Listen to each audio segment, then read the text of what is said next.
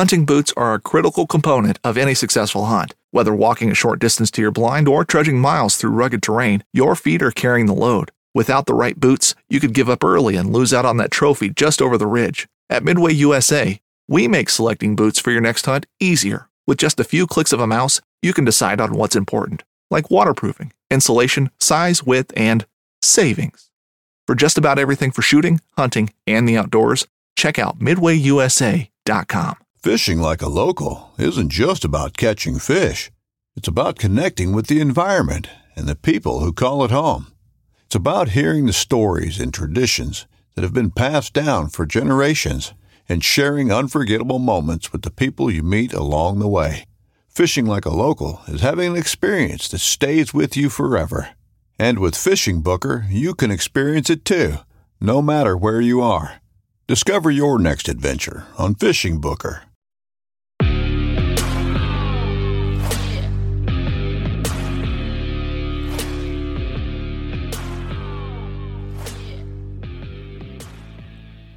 Right, everybody, welcome back to another episode of the Bowhunter Chronicles podcast brought to you by Huntworth. Huntworth bringing you quality clothing and packs at a price you deserve. Check them out at huntworthgear.com. Man, I'm riding high off of this past weekend. Uh, the Patreon deer camp was a tremendous success. Um, yeah, some guys killed some deer. Congratulations, Tim Clark, on a beautiful Michigan public land eight point. And uh, the only out of stater, uh, Jason, he shot a spike. Uh, thought it was a doe off the ground.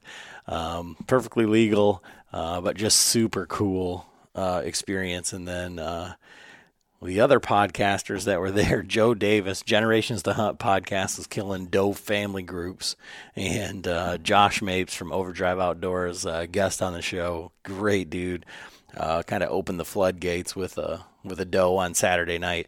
What a great time! Um, I know there were some guys that were planning on coming up and couldn't make it, and um, some some guys who are wishing they would have came.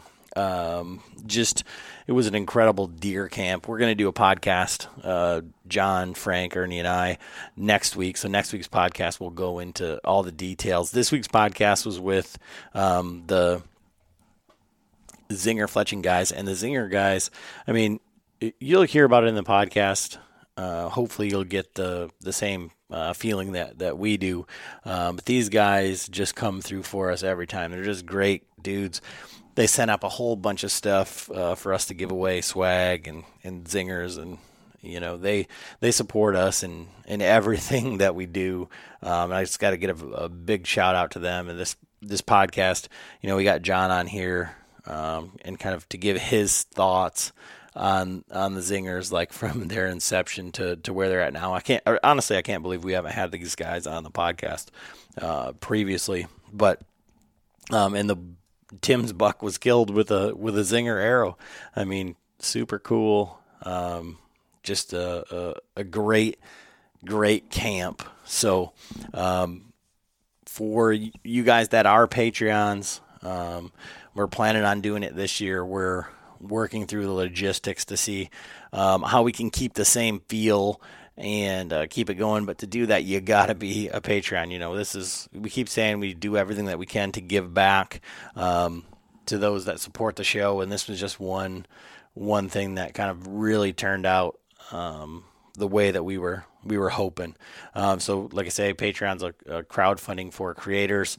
And um, you know it's a small donation every month that that helps us continue to do what we do. But man, um, the the caliber of people that were up at the camp and, and the learning that went on, all that stuff was just just great. So you can check that out at patreon.com forward slash Bowhunter Chronicles podcast, or um, you can just go to our website, bowhunterchroniclespodcast.com. You know, we've got links to everything. You can you can click on it and check it out. And you know, got to give a shout out to the latest Patreons, uh, Zach Rao up in Gaylord, and then uh, our buddy. Um, Aaron Ritter's buddy, Jeremy Cavaretta. We got to have him on the podcast. We've been we've been going back and forth. Um, I got him on my board here uh, to talk to, but he's out of uh, New York. Great dude. So thank you guys for uh, supporting the show. And uh, we do quarterly giveaways uh, for that, and so October 16th, this Sunday, um, we'll go live on Instagram and we'll announce those uh, giveaway winners. We're giving away a full Latitude saddle kit. Um, I've got that here. Huntworth is giving away uh, their Holton setup um, as we're getting into right now. Currently in Michigan, it's rainy and uh, windy, and uh, that that suit has that Sherpa lining in it, DWR coated, super warm, super windproof. Um, so they're giving away one of those, probably one of my favorite setups um, for cold weather uh, to this point. Um, Spartan Forge, you know, Spartan Forge is uh, artificial intelligence for the deer woods and uh, has predictive deer uh, software, but now they're giving away free mapping to everybody. You can check that out at SpartanForge.ai. And if you want all the add ons and all the other things uh, that is available through that, you can go online to that website and you can use code Bowhunter to save uh, 25%. But they give away a year's uh, subscription lucky buck they give away some of their lucky buck or uh, some seed if you can't use mineral in your area and um, yeah i mean just great great stuff. We try and give back uh, as much as we can. This this quarter, um, I got to get with Huntworth and see what uh, what we can come up with for them to give away.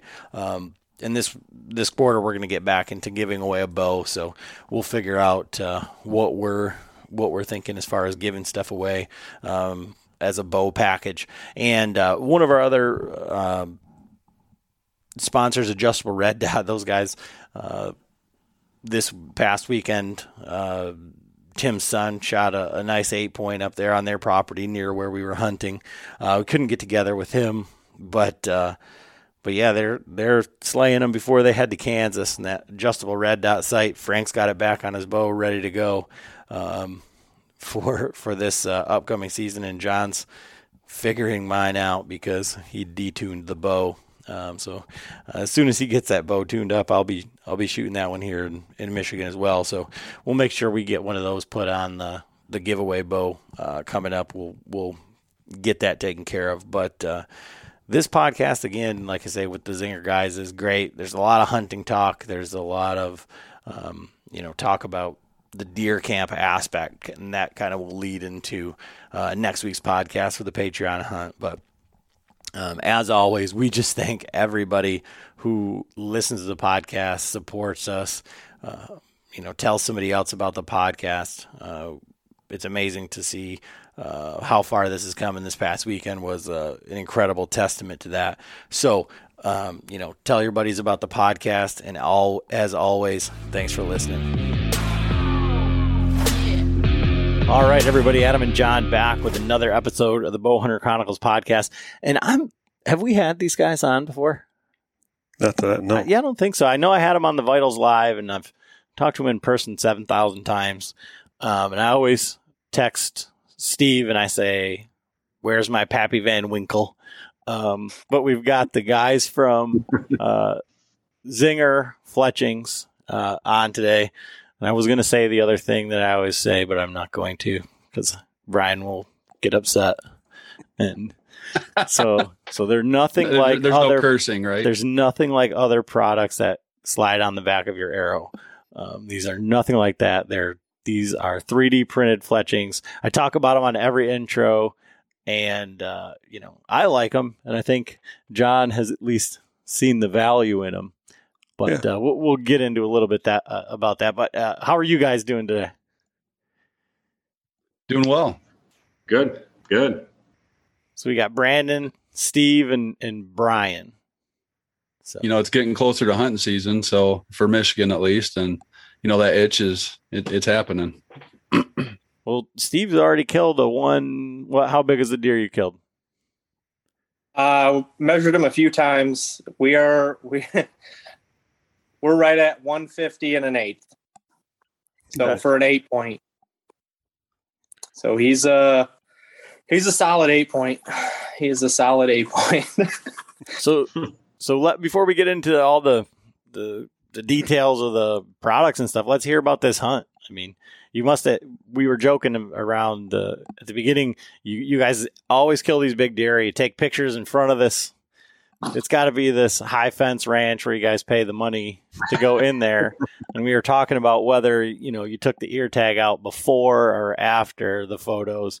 So give us a little bit of an idea of like how you had this deer, you know, how much it cost, all the, that stuff. so the cost is $163 for the over the counter tag, out of state license. Um, no, we have a we have a family farm in Wisconsin, so that's where my uh, my mom grew up. Uh, it's my grandpa's farm, so now it's split between the three kids. So my mom and her brother and sister. Um, it's a 200 acre farm. Uh, we've got split up. We've got a lot of a lot of pines on there, probably 25 year old pines growing up. So deer like to deer like to hang out in that. We've uh, Brian and Dad have planted a lot of uh, food plots in there. So we've uh, we've done a lot of steps to to really keep the deer there.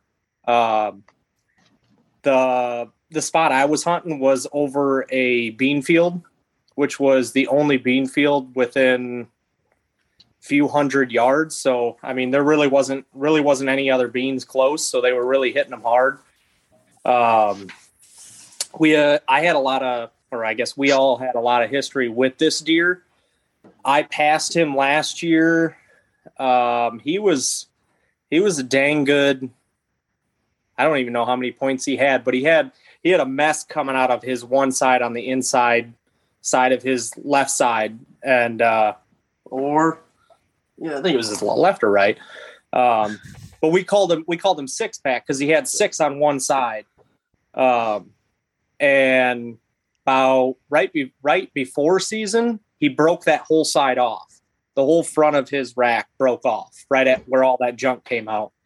So we pretty much deemed him unshootable, which for my mom was a uh, was a no no. She's like, I I'll shoot him if he comes in front of me. Which I will give my mom credit. She she passed this deer twice at 15 yards because we told her not to shoot him.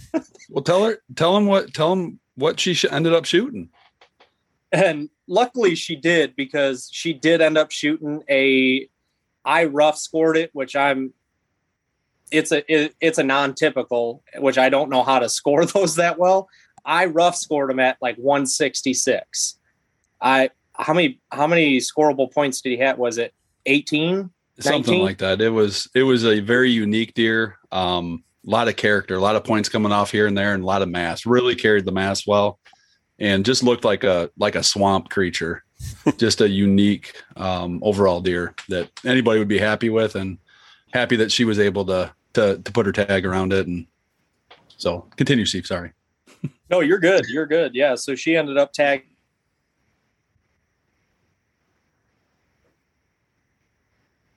166. But she's not too upset about passing it, but she still lets me uh lets me know that hey, you're the reason I, that that deer's still leave, living. So, um, but no, uh, I passed him. He was at 30 yards for me. Came came out out of the pines and chasing a doe. Stopped in the in one of our food plots. Stood there for a minute, and I watched him. I saw his good side, and they turned and looked down towards me, and I'm like, oh crap I was like, that's one I can't shoot. But looking back now, now I'm really glad that I did pass him. So he uh, he definitely added added a lot more mass this year. Um, just a mainframe eight. I can grab him. Obviously, I'll show him.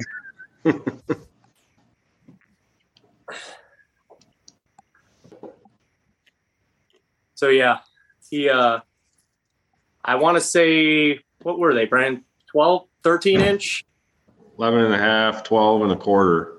Yeah. Each side was pretty much spot on like 11 and a half to 12 and a quarter. So very symmetrical. Um he you know if anything he was only off on each time by by a couple eights.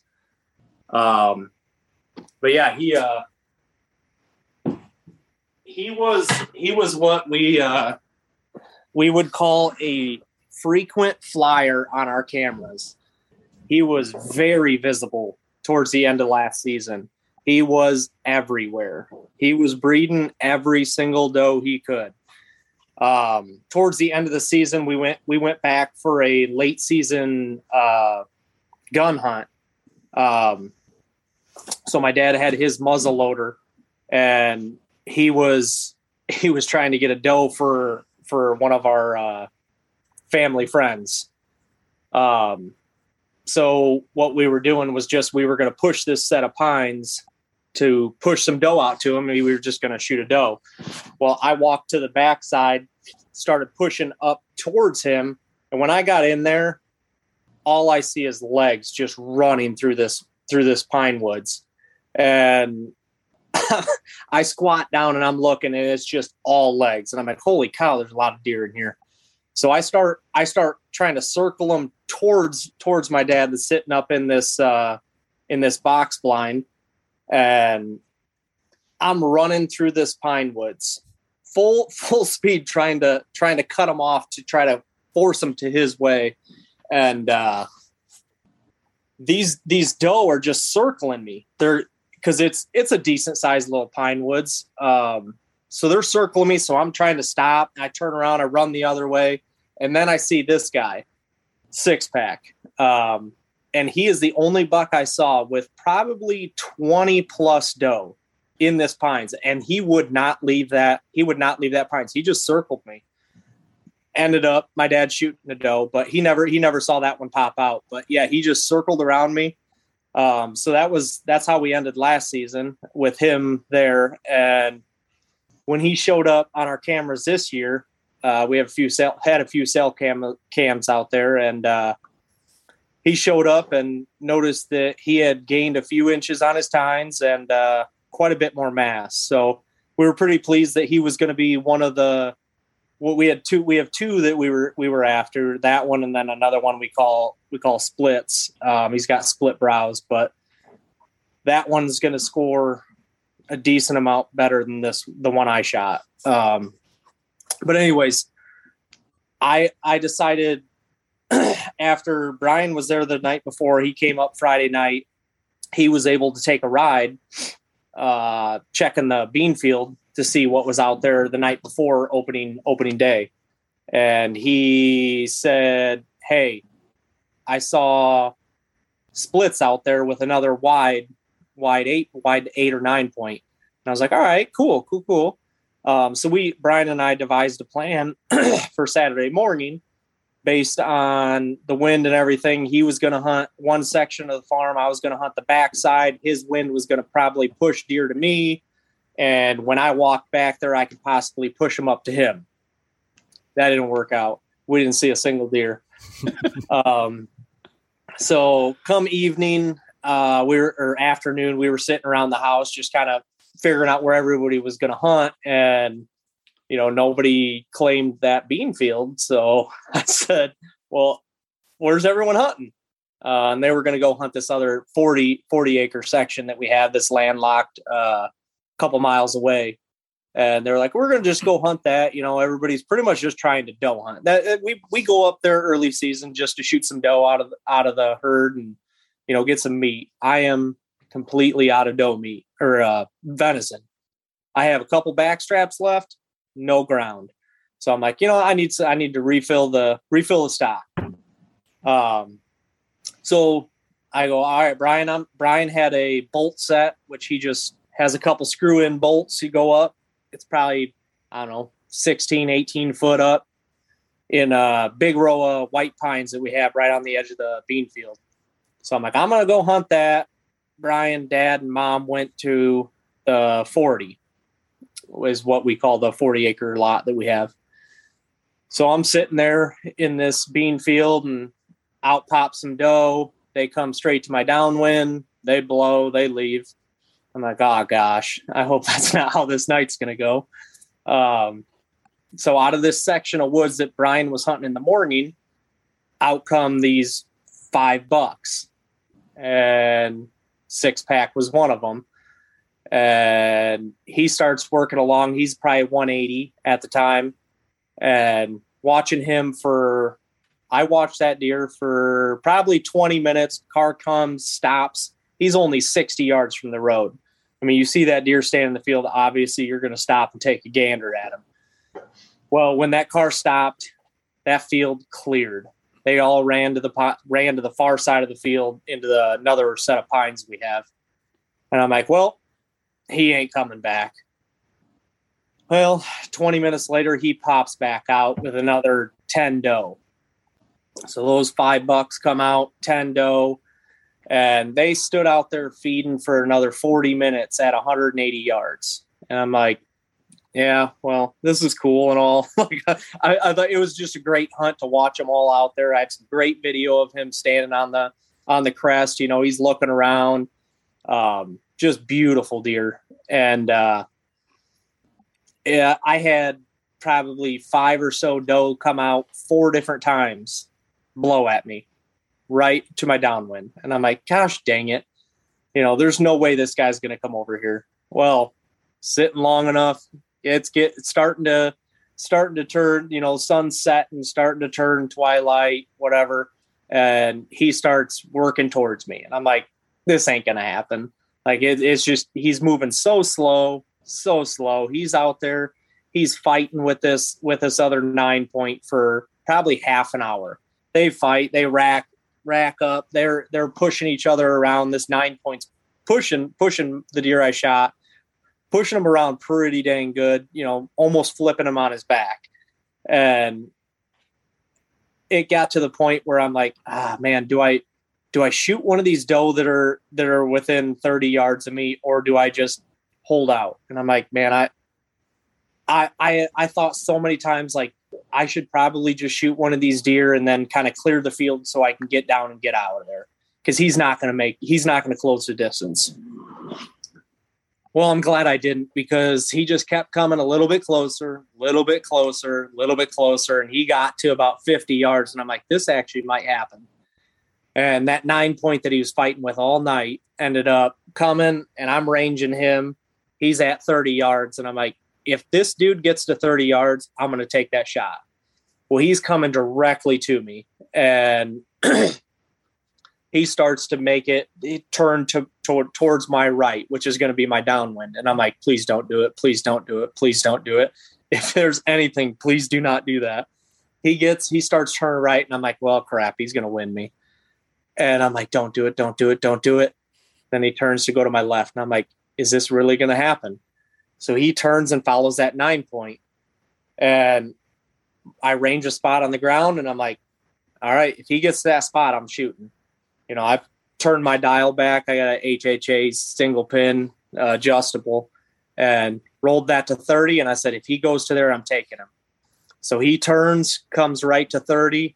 I draw back and put it on him. And I come down and I go back up. And then I come down and I go back up and I'm trying to stay on him. And I had watched him for so long, like most of the time, I'm sitting there doing one of these, you know, when when a big buck comes in, and I've I've never had a big buck like this come in that close. Um, so I figured I'd shake a lot more than I did, but I think I watched him for so long that the nerves just they were gone, and it was just down to business. So I settled in on him and squeezed it off, and he ducked it, and I hit a, I hit a, I hit him a touch high.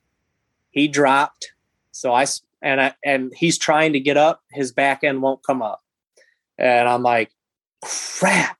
I was like, but also I was like, he's down. Like, I spined him, and I felt horrible about it. And I'm trying. I put another arrow on. I draw back, and he's he's he's looking right at me, like on the ground, crawling right to me. And I'm like, I can't take a shot. I, all I have is his face. So I'm like, oh crap take the arrow off, put it back in the quiver, grab my bag, grab the tie rope, lower my bow, climb down, um, get an arrow off, kind of circle down and around him, and get within about 10 yards and I get a second shot on him and about 15 seconds later that was uh that was it. I when I shot that second shot, I I was in disbelief that it had just happened, that I just shot the biggest deer in my life.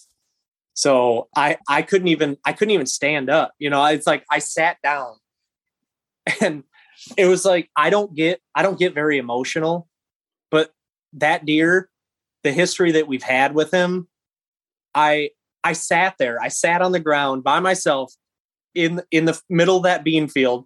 Just I started tearing up, man. Like I I was so emotional, so excited. I didn't I didn't know how to process it. I was just it was surreal looking at that deer laying there. And it took me it took me 5 to 10 minutes before I even called my wife. And you know they were they were on their way back. And you know I called her and I was like Tia I just I just I just shot six pack. And she's like come on seriously. And I'm like I am dead serious. Like this is not a joke. And she's like wait what? And I hear Brian in the background let's go! Are you serious? You know you could tell how excited he was um and just just getting to share that moment with with my wife brian uh my dad my mom and they swung by the house grabbed my two kids. You know i i have a five year old and an eight year old they came out there they had to wake my wake my son up and it was it was it was definitely surreal to uh to be able to experience that with with you know family and you know your your hunting partners it was awesome yeah, that's a cool story, and you know we, you know, uh, I always give kind of people crap, like whatever, like you know, it's always the must be nice for these guys that have all this history with all these deer and all this stuff, because you know that's just not really the way that we hunt, you know. But that's a super cool story. I love the emotion of it, but I just can't help but think like I'm glad Brian was excited for you. But it's like you're like my dad and Brian planted these food plots. Brian set these bolts. You know, it's like you're just like riding his coattails. You know, yeah. yeah. Team Half- effort, right? most most of most of my hunting experience is, hey Brian, where do you think I should go tonight? Hey Brian, where where are you seeing the good deer at? You know, Brian's my uh, undercover uh, undercover agent, pretty much, to find the deer for me, and then he just he just sets me up in the right spot to uh, to make make it happen. So with the history of that buck, you said last year he had a bunch of junk. Did you guys have pictures like did he must have damaged his rack and velvet or something? Or I mean, I mean normally they have if they have that junk they they carried over. But yeah i i don't know what had happened. Um like if you look at the rack he's got like a one of like the the bot holes or whatever you call them. So if you look here know, like he had broke he had broke this whole section off. So like well i guess it would have been this whole section. He just had the one time coming up and in on the inside is where he had all his junk coming off. So there was like three or four extra points that came off the inside here.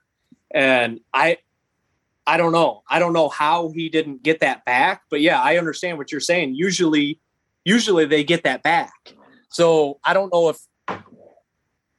like him breaking it clean off last year if that changed things or if just age i don't i, I don't know how it happened but yeah i kind of wish he had it all but yeah. still that's I mean, it's a pretty awesome story though that you guys got Yeah. to have all those interactions and then and end up killing them. Well, I can feel uh, like the same way I was trying to like think through it, like the the getting excited part. There's like a couple of things, and I, you know, our podcast we talk to a lot of like new hunters or guys that are trying to like, you know, haven't killed a lot of deer, haven't killed a lot of big bucks or or any of that, and that's one thing that's hard to like articulate is there's sometimes when the deer comes in and it's so fast that you don't even get a chance to do that. And I feel like you had the exact opposite where the deer was out there for so long. You know, if he'd have probably taken five minutes to come in, you'd have been shaking like a leaf, but the, you had enough time to be like the car scared him away and all this stuff. And now he's back. And I think, you know, just as a aside for like guys that haven't had deer around them that much, like those does that you had inside a bow range, you know, probably calmed any of those nerves. Cause I know if the only deer that's in there is a doe and I'm doe hunting and I think that she's, you know, on alert or going to wind me or something, like I get a similar amount of buck fever like as soon as I know I'm going to kill him, like it needs to be either be really quick or, you know, like you said, like you have all day to make the decision. Yeah, and I, I, think I think you're right on that. Like anytime anytime I make that decision, like it doesn't matter the size of the deer. Once I in my head, usually if I'm like, I'm gonna take this deer, that's when it everything changes and and you get that oh crap, like you know the shaking and but yeah, with I I had almost shot three different doe that that night because I was like, you know, I'm just gonna shoot one of these doe, clear the field, get out of here. Um, he's not gonna know any different. He's just gonna know the deer ran off and you know whatever. But the whole night it was this is not gonna happen. Like he's not gonna clear. He's not gonna come this way. And if he does, it's not gonna be within bow range. He's gonna he's gonna come. He's gonna skirt and just scoot on by. But yeah, when he made that turn to go go to the left, my left, I was like, this might happen. And and I don't know why I didn't shake. I don't and it had to be just because I watched him all night and just was still in the in the thought of this isn't gonna happen. At Midway USA, we know the AR 15 is one of the most popular rifles in modern American history. Known for its modularity and widespread use, it's often considered essential to any gun collection. The essential things you need to run an AR 15 are usually always in stock during shortages, things like magazines and 5.56 ammo. Whether you're looking to buy a new AR 15 or buy parts for your modern sporting rifle, log on and for just about everything for the outdoors, shop midwayusa.com. The 1911 is one of the most iconic firearms in history. Designed by John Browning, the 1911 was the standard issue sidearm of the U.S. military from 1911 to 1985. While Colt produced the original, almost every major firearm company has produced its own version. It's wildly revered for its reliability, crisp trigger, and is still a favorite for all types of shooters. Whether you're looking to buy or build a 1911 and just about everything for guns, log on to midwayusa.com. And then when it did, once it once it actually happened, that's when all the emotions just kind of, you know, rained down on me, and it was it was it was it was surreal. Well, and it it's funny just like listening to you say that, and like you know, Dan Infalt's like, well, if you don't think it's going to happen, like you're in the wrong spot or you need to get down and move. And you're up there watching this deer going, it's not going to happen, not going to happen, not going to happen. like, like nowhere I can go though. You know, he's, right. he's in the middle of a bean field. It's not like I can get down and make a move on him. you know, it's, uh, it's either he's going to come or he's not. And being early season, I, you know, there's a lot of season left. So if it didn't happen, you know, there's a lot of season to make it happen. And when he got to that 30, I'm like, I I have to take this shot because I mean, a cat a deer of that caliber, like you you just don't get them in bow range that often. And when you do, you have to capitalize. And I was uh definitely lucky enough to capitalize. well, that's awesome. I mean, I don't know. Uh, you're right. A deer that caliber, it's hard to get him in bow range. But I was thinking like, two, you're like, that's early season. We passed this deer 50 times last year, so you know I'll- somebody will get a crack at him. You know, yeah. I mean, it, and it was one. He's one of those deer that we had on camera so many times. So he what he lived there, like he lived on our farm, like he he he bred a lot of the doe. So hopefully, a lot of his uh, genetics are in there. Um, but yeah, it's uh, like I said, it's it is definitely still like still trying to comprehend everything. Just I still just tell my wife, I was like, "Hey, did you see that? See that deer I shot?" you know? Yeah, he came. He came driving to my house uh, the day after. he's like, "Check out what I was driving around all day." Pulls it out, and he's like, "Hey, you want to talk about this?" I'm like, "Yeah, of course." So we cracked a beer and had another moment because that, that's what it's all about. You know, that camaraderie, and you know, like you, like Steve was saying um, just a little bit ago when when he made the call, both Teresa and I, I mean, we're like, "Nah, he's he's joking with us. He's razzing us." But when we could tell, like Teresa could tell with his voice that he was serious. I mean just that camaraderie, that camp type feeling, like you know, just being a part of it is is what it's all about. Oh yeah, and I mean, so the way that we hunt, like in a lot of this, like public land, like go way back type crap, is very like solo. And I've been talking about that a lot lately. We're doing this Patreon hunt, but like when we were in Ohio, that was like you know, we'd go down there, we'd be waiting back, and the truck would pull in, and then it was like freaking. It was like a meme or like from a bad movie, like crushing beers, like spraying, like, like yeah, oh my god, you know, everybody's looking at the deer, like it didn't matter who shot it, it was Yeah. just Drink Yeah. 130 beers in one night. a true story. That's no bullshit. Holy cow! yeah, like woke You're up not- in the morning i was like the only one like i went to bed early and we had all bought like 30 packs and get up in the morning like holy shit there's no beer left like What do? what the hell Well, like John was getting up to hunt the next day, and like everybody else was just like everywhere. Like he's like, "I'm going to bed. I'm going hunting," and like everybody else was like, "Yeah, yeah, me too, me too." And I was like, "I don't have a tag, so I'm not going to hunt." you guys are in the hot tub and everything when we left that, like it was, I don't even know if it was Airbnb. It was just a cabin, but like there was like five full size garbage bags of just beer cans, like on the porch. Like that was it was because I shot one. Yeah, you- and then Dan shot one the next day or something. Yeah, so we killed almost 300 inches of deer in 12 hours or something. So we were like, we'll have a beer for every inch. that was for sure That's the way to do it. Heck yeah. so, but yeah, that that camaraderie is is something I feel like you know social media does a poor job of like articulating. They, they think it's all about you know just killing big deer or you know public land or kayaks or trad or you know whatever like whatever's cool today or the newest thing. Um in the the camp aspect of it is is something that's you know needs to be revitalized i think you know? For sure.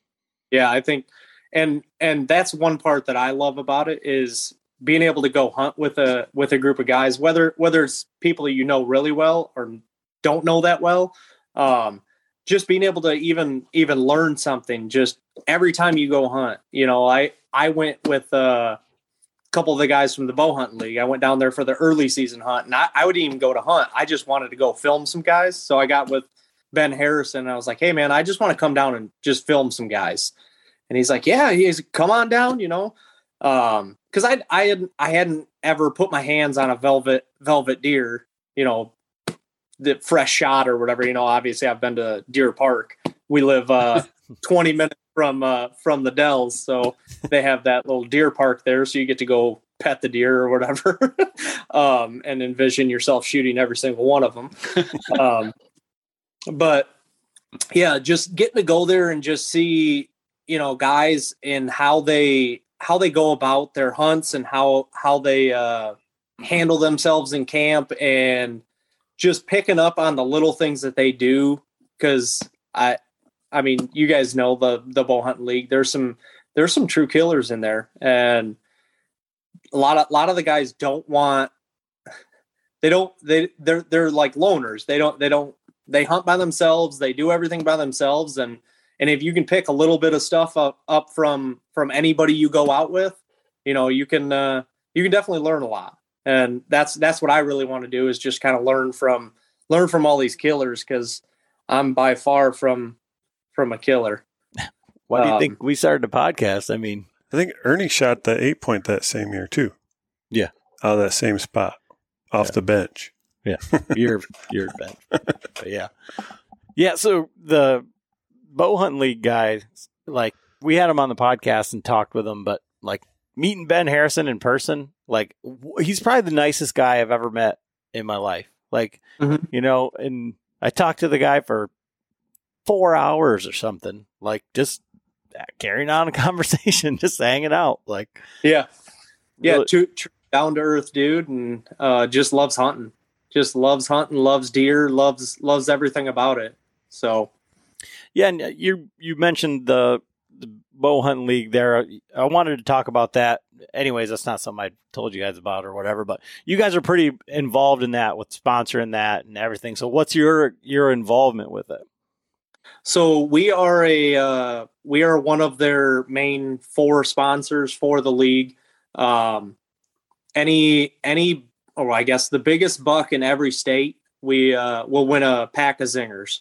Um, we uh, we've seen that's we've gained a lot of lot of success from the bow hunting league, um, and thanks to you know Ben and Ben and all his guys, Matt and Da, you know they're all they all uh, definitely help zingers. Uh, they've helped in the growth of zingers. Um, it just you know zingers are one of those one of those things that help help the ease of hunting. You know not everybody knows how to fletch. Not everybody not everybody wants to fletch. Not everybody can fletch. And zingers definitely yeah adam. Um zinger zingers definitely help with the with the ease of being able to get you to the woods faster. So, Brian, since we haven't talked about this yet, and we uh, looks like we haven't had you on the podcast, which I feel like we have, or we've talked about it for a long time. Can you tell us how you stole these kids' idea and marketed it as? yeah, hopefully, you know they they follow us, so hopefully they'll listen to this. Then they'll be like, "Hey, you guys, you guys, we got to make a deal here." so, so I teach. uh I teach a high school engineering class, and um, every year we do kind of a, a, big project where the students have to use the engineering design process and document their findings. So basically, they're identifying a problem and they're coming up with a solution to that problem. and there was a group of guys that just couldn't figure out a darn topic because it's a it's a it's a wide open. You know, they kids can do anything from, I mean, creating pop can solar heaters um you know rebuilding, you know, vehicles, 69 Camaros. I mean, it, it, can be anything. And some of the projects these kiddos come up with are just, it, it's astonishing. It's awesome to see their creativity. Well, anyway, this group of guys were like, man, we can't figure anything out. And, and I'm, I'm, I'm brainstorming with them. And basically my job is to facilitate, you know, I'm not going to tell them what to do, but I'm like, all right, you like to hunt. You like to hunt. You guys both like to bow hunt. I was like, all right, here's what we're going to do you guys are going to come up with some sort of arrow fletch. Like, what do you mean? And so I had previously shot another type of arrow fletch that um, goes on the back of an arrow and is held on by a nock. And I, you know, I, I went home the, the next day, got it out, brought, brought it home, brought it to their, um, their class and, and showed it to them. And they're like, what on earth are these? So they got to look at it and we looked at some normal fletching. So I brought in an arrow with obviously without any points, any broadheads, anything like that. Um, got permission from our administration and laid them out on the table and said, "All right, figure out something else that can do the same job." And they're like, they're looking at, it, they're like, "All right."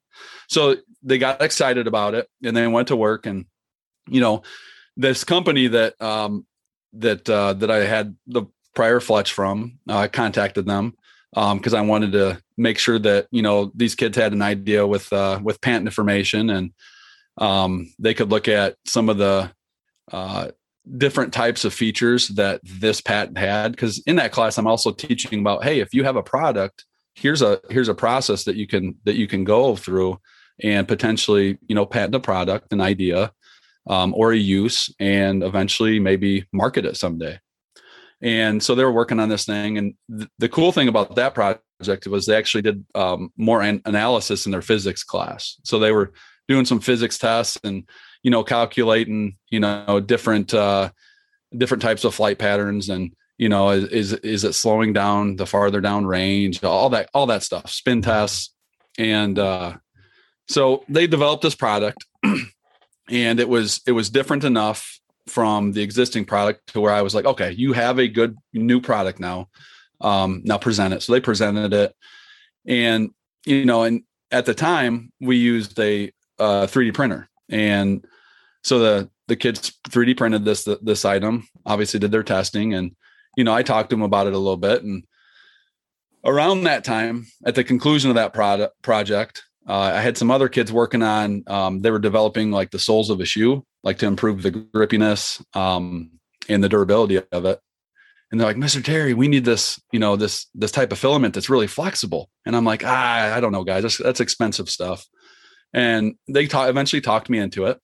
So I got this filament, and it, I, I actually opened it up in the class that the the Fletch uh, group was in, And I'm so I'm I'm looking at their pro- project, and I open up this filament because I'd never felt um, flexible filament before. And as soon as I open that stuff, I'm like, oh my gosh, it's it's supple, it's stretchy, and the light bulb just went off. And so I talked to the guys. I'm like, what if we did something with this? And they're like, oh, we're done with our project. They said we got we got our grade, we're good. Um, they had been, been finished with their physics project as well. So I was like, you know what, I'm gonna I'm gonna take this further. So I uh, I kind of took some of their design aspirations and and made it my own, downsized it a little bit, changed some changed some features. And if if you guys have followed Zinger Fletches for a while, you'll know that we came out with a uh, a cylindrical kind of airfoil design, um, which did a fantastic job um, uh, at uh, stabilizing an arrow and being super lightweight. However, it was super noisy. It was very different looking um, to the point where it was almost uh, what what the heck is that used for? And so anyway, first time I brought it home, printed it out with this flexible filament and installed it on my arrow. Jump out to the archery range behind the house, and I was scared at first. I was like, I, have never shot something you know quite this different. Um, even though with my experience with the prior Fletch, um, with the company that we had to contact, and so I shot it, and I'm like, oh, that actually went where I was where I was wanting it to go. So right away, I got on the phone with uh, Stevie and told him, and he's like, "Here, print me some." So I printed him some, gave them to him, and we were we were testing, and we were getting great results. They were just loud. Um, then we got in contact with Brandon, and uh, we're like, "What should we do?" So we actually started. We're like, "Hey, let's just see what it's like, what, what the market's like," and we we we posted a couple posts and on in Facebook and you know the different groups that we're in, and you know we had some guys bite, and they're like, "Hey, we want we want to try these things." So we sold a few. Um, a handful of dozen, and the feedback was really good. Noise was the was the concern, and so Brandon and Steve are looking at this thing. They're like, "Man, that thing looks way too different," and they're like, "Why don't we just make it a little bit more traditional?" So we got rid of the airfoil, so the cylindrical design around um, around the, the original Zinger, and so I mean, obviously, you guys know what it looks like now. Um, and so we started shooting that, and we had the same results. However, it was much quieter. All right. Um, but not quite enough. And that was due to the square back kind of um I don't know. It wasn't uh it wasn't filleted on the on the end of the fletch, so it was square backed. We got good stabilization, but it was still noisier than your average fletch like a blazer, fusion vanes, etc. And so we we marketed that version. With the feedback we got, we kind of did some modifications and we were we were t- trying stuff. We're we're changing a bunch of, you know, different designs and angles and fillets. And well, eventually we ended up um, rounding it off and we were getting really good test results with decibels and, you know, comparative to, you know, your standard fletches. And in some cases, even quieter, depending on the uh, degree offset. So that's kind of how we we settled on our current Zinger model is just basically through uh, our customer feedback. We if you're in tune with your customers, you're going to have a successful product pretty much with whatever you sell. And we're never we're never against modifying or coming up with new ideas if it makes sense, um, both business and performance wise. Um, and to this to this day, we've had really good success and results with our 2.0 Zinger model. Um, but as Adam knows, that we are always testing new things, and we do have a 3.0 model that we're we're in the testing phases with. Um, and we we've probably given and and dished out probably uh oh, probably 10 dozen or so, 12 dozen out to different guys here and there, and they're testing them. And the the drawback, one thing that makes zingers unique is the how lightweight they are. And in terms of arrow flight or any projectile flight, um, rock model rockets, etc., um, the benefits of having lightweight on the end of your arrow away from the point, it's going to increase your center pressure. Um, and if you listen to um, Ranch Fairy, um, whether whether you you're turned off by him, you like him, you're you're you're a Ranch Fairy guy. Um, there's a, a, really smart man he hangs out with, um, Daryl Barnett, and he actually reached out to the to us, and I got a few opportunities to talk to him on his on the phone, kind of kind of pick his brain a little bit, and uh, he actually shoots zingers um, out of his uh, air gun, and uh, it's uh, the feedback from him was really good. Obviously, him being a, a a previous NASA guy engineer, um, so that was that was like a a moment where it was like, man, you have this really smart guy that's been in the industry in the industry that we're with flying projectiles saying, hey, your product is really cool. That was the moment that I was like, man, we might have something here. Um, so uh here we are today uh, it's kind of it's very humbling. Um, it's really neat to see. I like as you as you heard earlier when when Steve had that success, I got j- probably just as excited as he did. Um, and every picture that we get sent to us, he's like, no. Every picture we success picture we get, whether it's an animal, whether it's a, a 3D tournament, um, it's just one of those things. Like, man, we had a part in that hunter's memories, that target archer's success, um, it's just it's a cool feeling when we weren't motive we were not motiv- motivated by um, obviously fame or fortune. Um, it was more or less like let's just create something that's useful that's cool that we want to use just because it's different and it's turned into something pretty neat.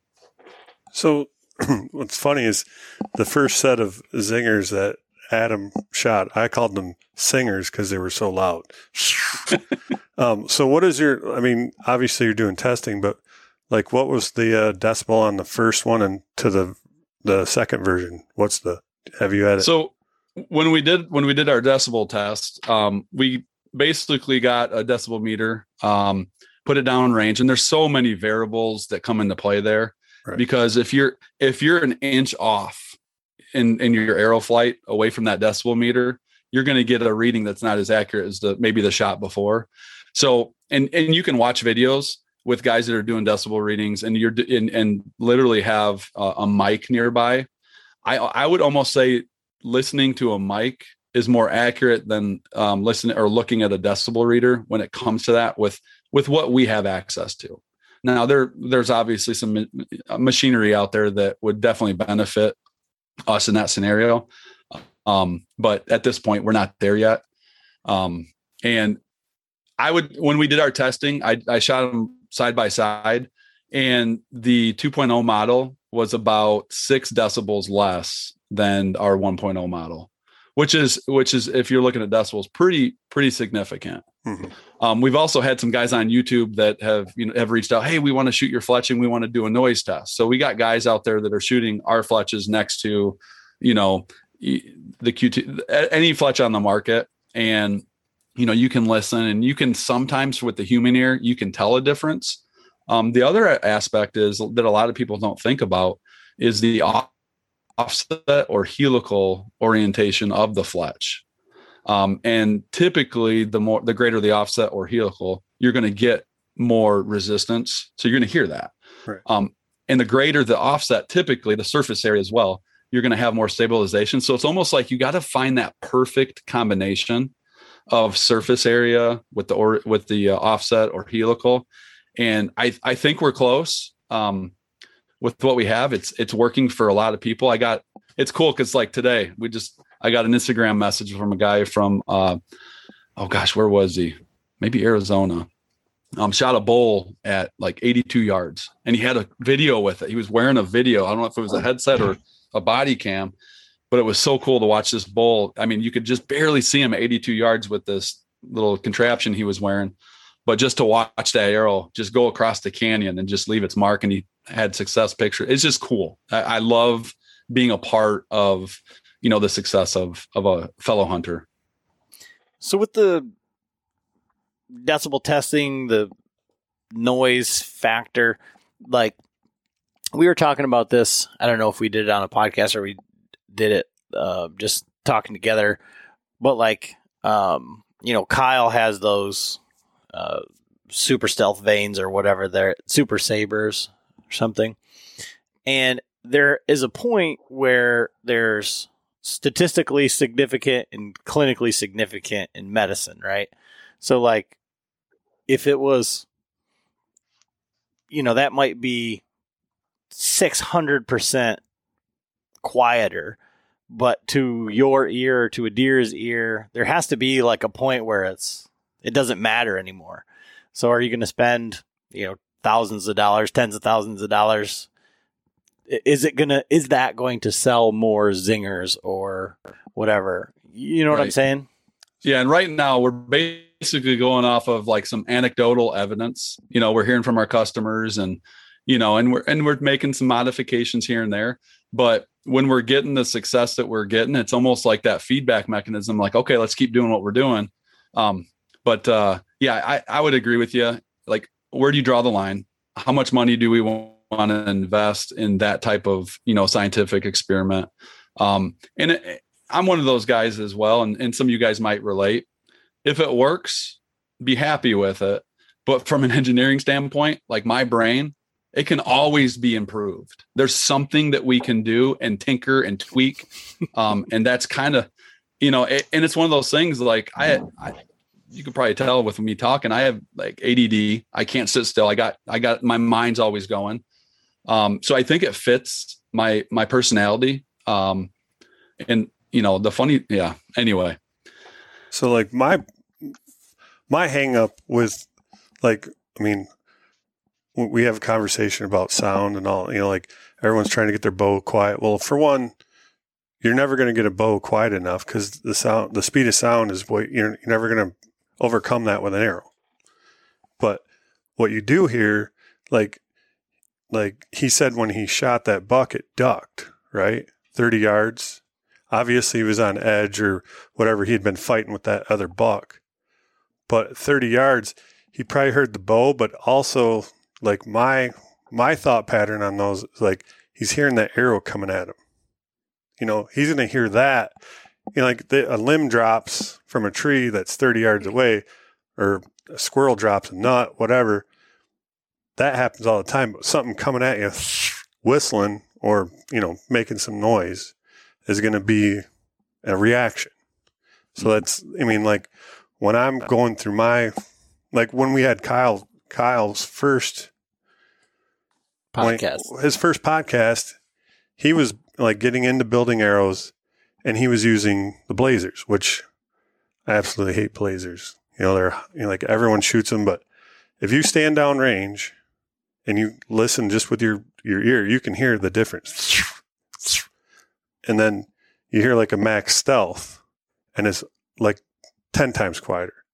So it's like that, that's where my hang up with loud fletchings or, you know, but that's why like when he first had the singers, I was like, but then, you know, then the new version is much quieter. Like, you know, and they fly great. Like when we go up to Total Archery Challenge, we're shooting out to like 127 yards. I'm like, yeah, you're going to have fun with those. And he's just, you know, dropping them in. I'm like, okay, they're accurate. and now they're Yeah, no- quieter. so Another cool thing about yeah, the Total Archer Challenge is awesome, and anybody that's listening, you guys got to jump into that. I mean, you got to try it. It is it is a great time. Grab some buddies and just you know go camping for the weekend and and hit the ranges. Um, it is an absolute blast. I remember the first time we did it. Um, we didn't really know what to expect. You know, I would we're, we're YouTubing. You know, hey, how do you prepare for this? What what should you take? And you know, you, you almost just got to go do it to experience it. Make sure you got some, you know, comfy boots and you're, you're in decent shape. You can go up and down dunes or hills. And, but yeah, the experience there has been awesome. And we had a booth there last year. And the nice placement was we were right at the range. and being at the range, I mean, to have a product like Zinger sitting out there with guys that are just absolute diehards. In fact, you'll talk to, you know, different guys that are in the podcast world or, you know, in, in the industry. Supposedly, I guess Michigan, um, and I've heard this from a number of people. Um, Michigan has some diehard archers, um, absolute diehard guys, um, even compared to you know places like Pennsylvania um, and even out west. But we're at this uh, this range, and we, we were like, you know what? Anybody that wants to try these, they can try them. So, you know, I remember the first guy comes up, he's like, Hey, I really want to try these. I've been watching them. I've been, you know, watching these YouTube videos. So we brought this little uh, potato peeler, right? It was a little alligator potato peeler um, to remove fletching, um, almost like uh, as a joke, kind of. Um, but this guy, you know, we had it out sitting there and he's like, All right, I'll do it. So he starts peeling it and he's like, Here, you do it. So I, I took his arrow off to, over to the garbage, peeled off his fletches, slapped it on a zinger. Um, and he goes down to the range and shoots. Five minutes later, he's like, "Hey, I'm I'm getting a, I'm getting a dozen." you know that happened twelve to fifteen times. I don't remember the exact number. Every single person that tried our product, the Zinger, um, they end up coming back and, and purchasing. Um, it's one of those things where it's almost like you got to try because when you look at it, I'll be honest, from you know the engineering, you know, mindset, gosh, that thing's small. I, that is not. There is no way that's going to help stabilize an arrow. But when you actually give it to an archer, they try it and they're like, "Holy smokes!" I mean, we had guys that were selling them for us. You know, they try them and they get they get their dozen, and they'd go, "You guys got to check this out. These things, I can't believe these are crazy." um, and it was just a cool, another cool opportunity to kind of see um, our, you know, a customer, a, a few, a, a, another fellow hunter, archer, just get excited about something that we had we had our hands on. Yeah, actually, someone come up to us like at the yeah, well, because like they said, like I had the 3.0s there. There's still one up in the tree out there. So if anybody wants to see that at the top of one of the hills, display model, right? yeah, Right. yeah, it, it's out there. It was too high to get down. Well, that was the other funny thing. Like, so Adam rolls up there with a brand new box of raw shafts, and like the second the second course we shot, he tried the our shop bow, and he's literally like a foot left, like just This upcoming concert season will be all about the boots, and Tecovas is your stop for the best in Western style. Tecovas has seasonal and limited edition offerings this spring and summer, including men's and women's boots, apparel, hats, bags, and more. All Tecovas boots are made by hand in a time honored tradition with timeless styles that are always on trend. And Tecovas has first wear comfort with little to no break in period. It's hard to find this level of comfort paired with this level of style. Stop by your local Tecovas store, have a complimentary drink or two, that's WCB style, and shop new styles. The smell of fresh leather and friendly staff are at your service. Many stores even have leather custom branding to make your boots truly personalized. And with regular live music and events, there's no in store experience like it. If you can't make it into a store, just visit tecovas.com. That's T E C O V A S.com. They offer free shipping on all boots, as well as free returns and exchanges, and ship right to your door. Go to tecovas.com and find your new favorite pair of boots today. Knives, machetes, saws, and shears, multi tools, shovels, swords, axes, spears, hatchets, and tomahawks. If it cuts, snips, slices, or chops, Midway USA has it. Find great gift ideas in our huge selection of pocket knives and other everyday carry folding knives. Make a statement or create a family legacy with one of our top of the line hunting knives. We've got a great selection of manual and electric sharpeners too. For just about everything for the outdoors, check out midwayusa.com. lo- lost almost all of his arrows. So he gets back. He's like, "Yeah, I got to fletch up some arrows." yeah, it was not a big deal. And you know, and John, his group, you know, with his brother, they they had done that with regular fletchings. You know, the first year we were up there, and they're shooting them, and the fletchings are flying off, Yeah. and all sorts of shit. It was just a disaster. But yeah, so Mine I, weren't flying off. No. my brothers and those guys. Like, but I had the the 3.0s and people are coming up looking in my backpack and they're going, "Where'd you get those? Like what's up with them ones, you know?" Th- I didn't see any orange ones and like well, those are different, you know. The actually the guy from the Kifaru booth like I walked by and he oh. stopped me and he's oh, like, "Hey, hey." It was, Jo- yeah, Jody. Yeah, he's like he's like I need some of those. I'm like, eh, yeah, well, you got to know somebody, you know. and so like that total archery challenge is super cool and like to John's point, you know, they fly incredible and like I, I didn't I, I did shoot terribly on the one course this year with different bow. But it was I think it was the year prior, I think it was last year when I was shooting just as well as you or or pretty close and out to distance and he's like looking at me sideways like what's like, going on? Yeah. it wasn't it, that's not to say that you know the zingers made me do it but they didn't hinder my shooting. No, maybe they put me on target a little better. I don't know but but um but yeah so then we were down at the mobile hunters expo and uh steve was doing an excellent job and even was like showing me different stuff about uh running them with a wrap and not having them pop off and like you they're like almost impossible to get off when you put them on with a wrap And I'm like, oh, hold up, you know, whatever. And, uh, you know, he's saying, giving it to the biggest guy that walk, everybody that walks by, he's hitting him with air. Hey, take this off of there for me, would you? Like, hey, hey, pull this off. I'll give you 10 bucks if you can pull this off. like, nope, no, no takers. So, yeah, it is, it is, it is crazy paired with a wrap, how, how well they stick. And, you know, a lot of people, I get messages all the time. It's like, hey, if I want a more permanent fixture, I don't want these popping off. What do I do? Well, you know, you got a couple options. You could pair it with a wrap. You don't want to use a wrap. You don't want to add that extra weight to the back. You know, some guys are more worried about the FOC and, you know, getting that exact percentage that they're looking at. You know, simply add a couple dabs of glue like you would with your normal fletch. You know, get it set where you want it, shoot it a few times. You like where it's at, add a couple dabs of glue. You don't want that, you could just do a strip, just a small little strip behind the zinger that's gonna that's gonna stop that zinger from from popping off upon pass through. Now, I, me personally, I like that feature. Um, so like Steve was explaining earlier with that buck coming in, um, I get amped up as well. I get excited, and in that moment, you know, everything's happening at once. You're trying to slow everything down. Um, sometimes that sometimes you have the ability to do that. Most of the time, uh, at least I don't. Uh, so when you're in that moment, you make that shot and everything happens he or she runs off you're trying to track you're you're looking at that last tree where they went past and then you're like oh crap where were they right you have a general idea um, so the nice thing about when they do slide off is i have a reference point now where i can look for blood okay um, now the drawback of that is you lose the product right? And some of the guys are like, I don't want to lose that. So, like Steve said, throw some dabs of glue. So it's one of those things where you don't need glue, but you can still use glue. You don't need a wrap, but you can still use a wrap if you wish.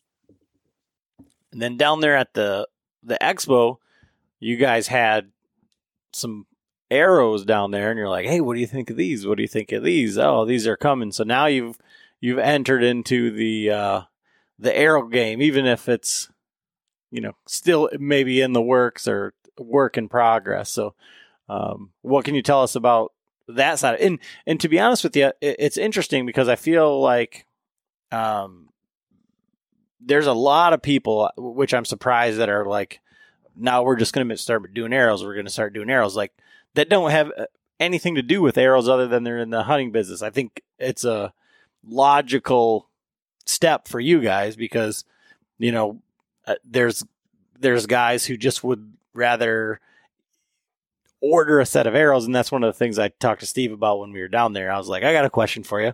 You know, what's the reason? Like, oh, these are so great. These are great for guys who don't like to fletch arrows. Like, what? Why wouldn't you just buy a fletched arrow? like, so you know, so now you can get a, a a custom arrow with zingers on them. But but talk to us a little bit about the arrows and the process that went into that there's a there's a story of, of the why. So we're at these shows, and or supplier, you kind of market a product that goes on an arrow, and we got these guys and gals coming by, and they're like, "Well, we're thinking about making a switch, and you know, I don't know what to go with yet because I want to go heavier. I have this heavy arrow last year. I didn't like how slow it was. I want to go, you know, I want to go a little lighter. So, and they didn't have that um, that product there. So we're talking on the way home from one of these shows, and we're like, guys, you know, there's should we, you know, should we reach out to another company and kind of carry their their shafts? And you know, we're we're talking about this, and and we're like, no, we're like, why don't we with with with our product? Why don't we do some research, do some testing, and find, you know, with our experience, what that you know that perfect balance of a good ethical hunting arrow is and so we we dabbled here and there and we came up with uh, um, two different models and the way we came about that is we asked we asked our our people and we asked hey what kind of arrow shaft are you guys looking for what do you prefer what do you prefer total arrow weight you know percent foc um, are you, are, is it more used for target or 3d or hunting and we just kind of did some market research there with you know uh, whether you're the guys that are following zingers, zinger slingers, um, as well as the bow hunting league. And so we did some talking and we uh, came up with a plan. So we kind of have two different models that um, satiate both. So we have a, a, lighter weight model and we have a heavier weight model because it was literally split with our with our research right down the middle. Half the guys want to go heavy, half the guys want to stay light. Um, so we wanted to we wanted to kind of you know fancy everybody's needs and kind of come up with you know the best of both worlds. So I know John had when I was he's like, oh yeah, they got arrows. I want to I want to know. So fire away with your. No, I was just like, are they uh so the heavy wall micro diameter? I mean, like what what are some of the specs on them? So that's another question we asked when we were kind of you know getting our feelers out there is what arrow diameter diameter does everybody kind of you know what, what do you like and and we asked them why and the majority of people again uh, it was more focused towards smaller diameter um, and while at the same time a lot of people that hunt they want to use you know lighted nocks okay? And you know you guys being in the hunting industry you, you hunting for a while a lot of the smaller diameter the the one 0.166 arrows um, lighted nocks quality lighted nocks are hard to come by um, for that size. And so we we're like you know what? Let's let's go up a little bit. Um, and with our history, we've shot different shafts and we kind of had, you know, our, our likes and dislikes. And um, we kind of settled at the 204 um, because it's kind of a happy medium and it's, it's, it's going to meet most of our customers' needs, um, whether they want a lighted nock or not, and whether or not they want to be kind of in the smaller diameter range. Cool. And then what's the, I was trying to explain to John when I was, when I'd seen him, like um, there's different processes for making carbon arrows, right? So there's like the ones that have the fibers where you can see them. I was saying like the dual wraps, yeah, carbon weave, and yeah, and then they extruded and all the other things. So like, what do you guys have? And then what are you looking at for you know grains per inch and spines that you have available and straightness, all that sort of stuff? So our our heavier models, so our M1s, um, and the M is basically for momentum. Um, our M1s are going to be a little heavier. And I'll just give you an example for our 300 spine. I would say that's probably where most people fall. Um, but our 300 spine is going to come in at about 10.5 GPI, so grains per inch. And it, our diameter is going to be about 272, okay, 0.272. So that's our momentum, our M1 arrow and it's got a 3K carbon weave. Okay. And carbon weave, what it really does, it kind of it kind of helps if if you ever do have a, a shaft break, whether it's in an animal, um, whether you damaged it while you were 3D shooting, um, it's not going to splinter as much, and it gives the arrow a little bit more torsion strength as well. Um, our K1 or kinetic, so our K1 um, in our 300 spine is going to come in at about 8.5, 8.6. Um, it's like 8.56 uh, GPI. And uh, our OD on that one's going to be about like 0.262. Uh, so you can probably, I mean, our M1 is very similar build and makeup to that of um, probably one of the most uh, popular hunting arrows on the market, similar to the Easton Axis and our K1 is going to be very, very similar to that of, let's say, a Black Eagle Rampage. And then for your, uh, John knows more about the diameters and stuff. I just order arrows and the components and whatever. You guys send me zingers, I put them together. Um, that's that's that's the way that I go about it. But like for front end components, like what is that composed of? All right, I'll keep going. um, so we uh, one of our one of our big pushes um, as a small American company is to try to keep it here. And w- one of the issues we had is we had to source our carbon um, from overseas. We made some contacts with some U.S. base. Um, obviously, us being a small company, weren't we weren't able to break through that barrier, that wall, um, to get a deal made. Um, so we had to source for our, our carbon, um, but our components uh, we have used in the past and have been very satisfied with Ethics archery components, and we really like uh, uh, the way they function, the ease of installation, um, and obviously um, how um, how consistent their products are. And our outsert system, so it's a collar and then we have a post. So our post for both models is going to be uh, composed of aluminum, and um, it's it, would be easy to show you. It's hard to explain, but um, you can obviously go to their web website. But the there, there's a post that goes mostly inside of the arrow, and there's about a eighth of an inch that sticks outside of the arrow, eighth of an inch to a quarter of an inch, and that really creates some strength up front. It adds a little bit extra weight. Um, and we also utilize their collar system.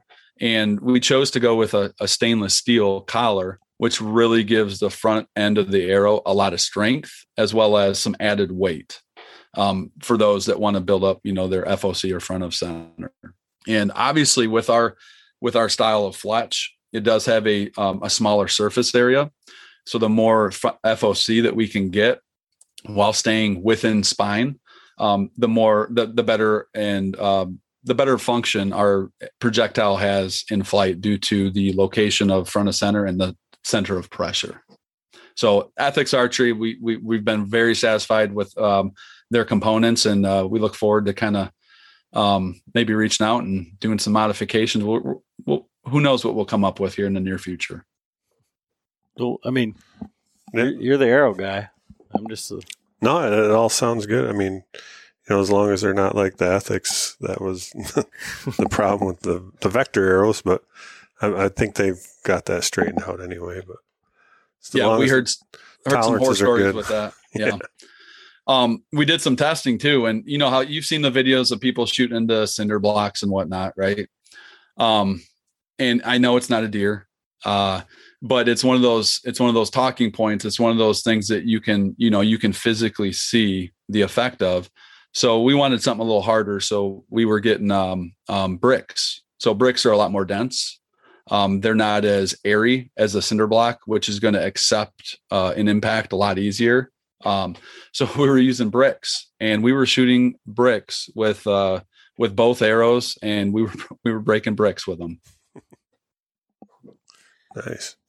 So, wh- where are you guys at with those? I know we talked a little bit before the podcast, and you're like, "Yeah, we can talk about them. We're doing this. We're doing this. We're switching some things up, or or whatever." We're just well, in the testing phases right now. Okay. We're we're sending things out, letting guys shoot them, letting guys test them, giving us feedback. Um, we don't want to jump into it. We don't want to get too crazy. We want to make sure we have the product figured out before we really release it. And I can imagine. I mean, I guess uh, just from from saying that, and and you know, Brandon saying, you know, we don't want to jump into it or whatever. I I would imagine, and and I don't know for sure, but there may be like a lot more liability with an arrow versus a fletching. Like if these arrows start exploding in people's hands and stuff, you know. So how how have you guys like dealt with that? Because probably from a fletching side, not not too much concerned because it's just a component on some somebody else's product, right? Yeah, absolutely. One of the things uh, that we're going to do first off the the release, um, we're going to get our feedback from um, our field testers, and what we're what we're hoping to do um, is to make them available during the show season. So we'll have them at these shows for people that are looking, um, and then uh, our goal is sometime in the spring to to basically be a kind of a one stop shop for your arrows, custom um, so draw weight, you know, draw length, and kind of pick whatever you want the K1, M1, and it'll be a direct to consumer type type deal. Um, obviously, we're going to do uh, a bunch of how to videos, safety videos, um, and basically just to ensure proper use. And we're going to emphasize every time you shoot an arrow, you know, flex it a little bit while you're waiting your turn. If you're shooting with a group of guys, just double check and and and just get in the habit of doing that because the last thing you want to do when you're you're partaking in a in a hobby like that is to you know send carbon through your hand. We've all seen those pictures and uh, those aren't pretty. Um, but yeah, safety obviously is a, a, number one priority with pretty much any product that you're we're going to want to use. All right. Well, I mean, it kind of goes through everything. Uh, anything else you guys got on the in the works? I mean, Brandon, you've been kind of quiet. What's uh what's on your radar for hunts this year? You know, I just print zingers. I sit in the garage and just print zingers. That's what I do. I work on printers and that's it. So Uh, Brand, Brandon Brandon may be quiet and kind of under the radar, but I, I will say this: um, the the reason that our current Zinger model um, looks and feels the way it does with such fine lines, we've even had people think that they're uh, they're injection molded. Um, the reason they're like that is because of that guy right there. He's he's very particular and he's good. He's good at what he does. What do you do for your day job, Brandon? I'm a commercial HVAC service technician. So he's so we do a lot of big, a lot of school work, a lot of big coolers, freezers, boiler stuff. But yeah, we got started with these printers, and it was, I took it probably too far, but you know that's where we are now. Is I would tear them down and figure out what made them click, and we bought some different components for it, and I rewired an entire printer without a diagram. I asked the company to send me something. No, you just got to figure it out. So we did. Brian made me some molds to mount the head. I mean, it it got pretty elaborate, but we've we've got the printers to do a really good job now. And Yeah, and, and the thing about it is with the material that we're using, um, you know, a lot of there's 3D printers everywhere, you know, and a lot of guys, you know, they may attempt to, you know, make their own fletch and have some success.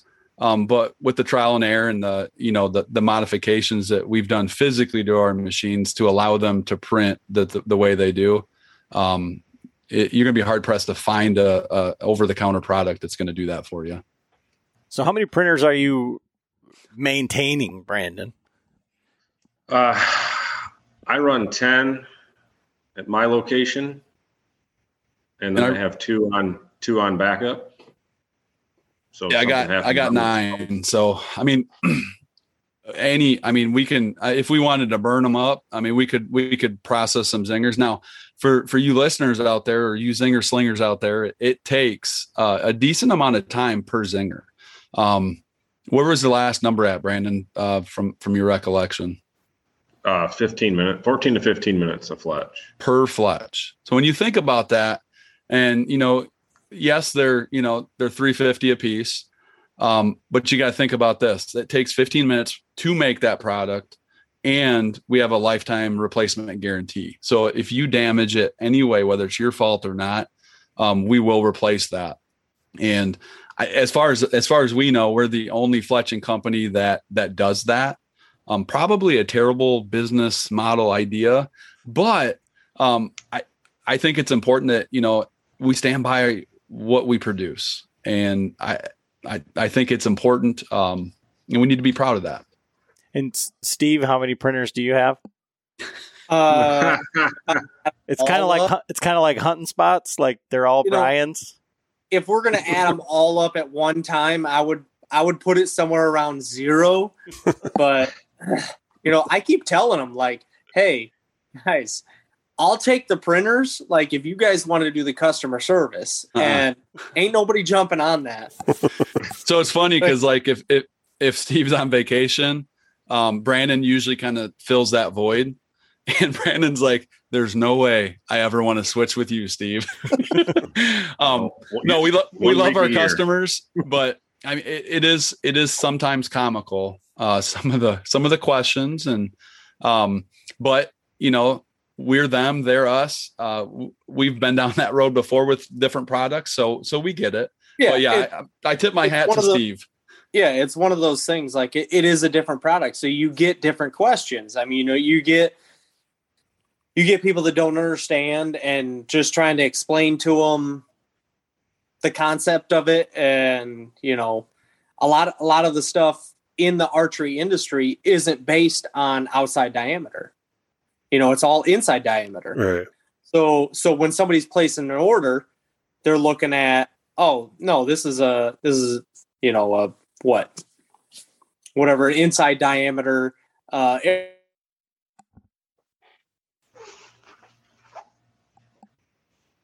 no that no no that air. yeah it is no it's really not you know it's like just trying just trying to you know talk everybody through it it's like hey you need this size no i i placed the right size I, uh, well, you know, you you didn't, but we'll, we'll make Hey, it right. We'll make it the right. cus- We'll make it right The one out. customer is always right. Throw- no, that's that's false.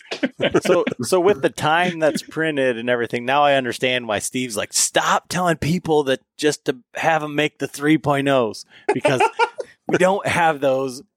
And I'm like, well, they're awesome. They're way better. Like I love those.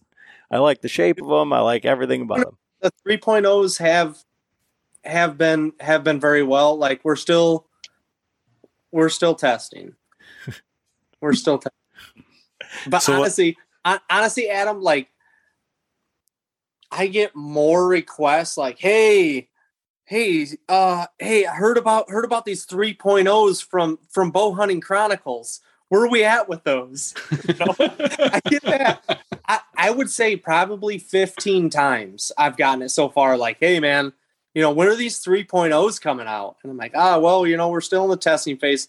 Do you need any testers? Well, it- so yeah, no, So, honestly, honestly when- though, Adam, like really though, like we we do appreciate how much you do. You know, you you guys use it. You back our product. Like we we really do appreciate being a small business. You know, us three, we all have regular jobs just like you do, and you know, do this do this hunting stuff. You know, for fun on the side, and you know, we really do appreciate the you know kind of little partnership we do have. Well, and it's like I tell people when I when somebody asks me about them, I I tell them that specifically because I'm like, even if you don't get them, they're gonna know where it came from, and I'm like, I don't get any kickback off of this or anything, but I'm just telling you that they know that I'm doing my part over Yeah. here. literally getting you are unpaid just just a peasant I know. I even got I got Frank telling me like those aren't going to steer a broadhead. There's no way. John's like those these things are they're so loud like this that and the other thing like from the beginning, and so like I'm taking it from all sides over here. But I was gonna the turkey one. I was gonna use that this year, but the bow we had to use a rest that it wouldn't fly out of. Yeah. Um, it wasn't it wasn't your. Like I normally shoot a six fletch, but the rest that we had on the on the shop bow, you could only shoot a three fletch. and it just wouldn't clear. It, it, and it still won't even clear. I mean, the yeah, it's just uh, doesn't rest, doesn't it doesn't fit our needs. That rest doesn't. We're- so.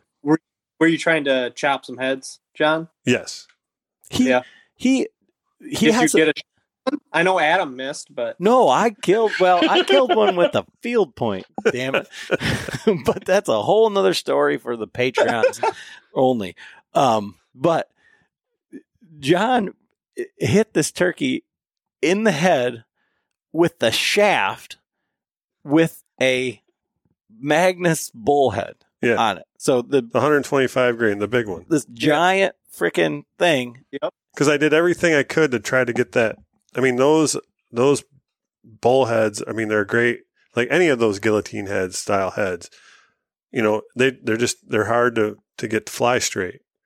20 20 25 yards max Oh yeah, like 15 yards is like like our cutoff. Like, and this bird ended up being like 16 yards.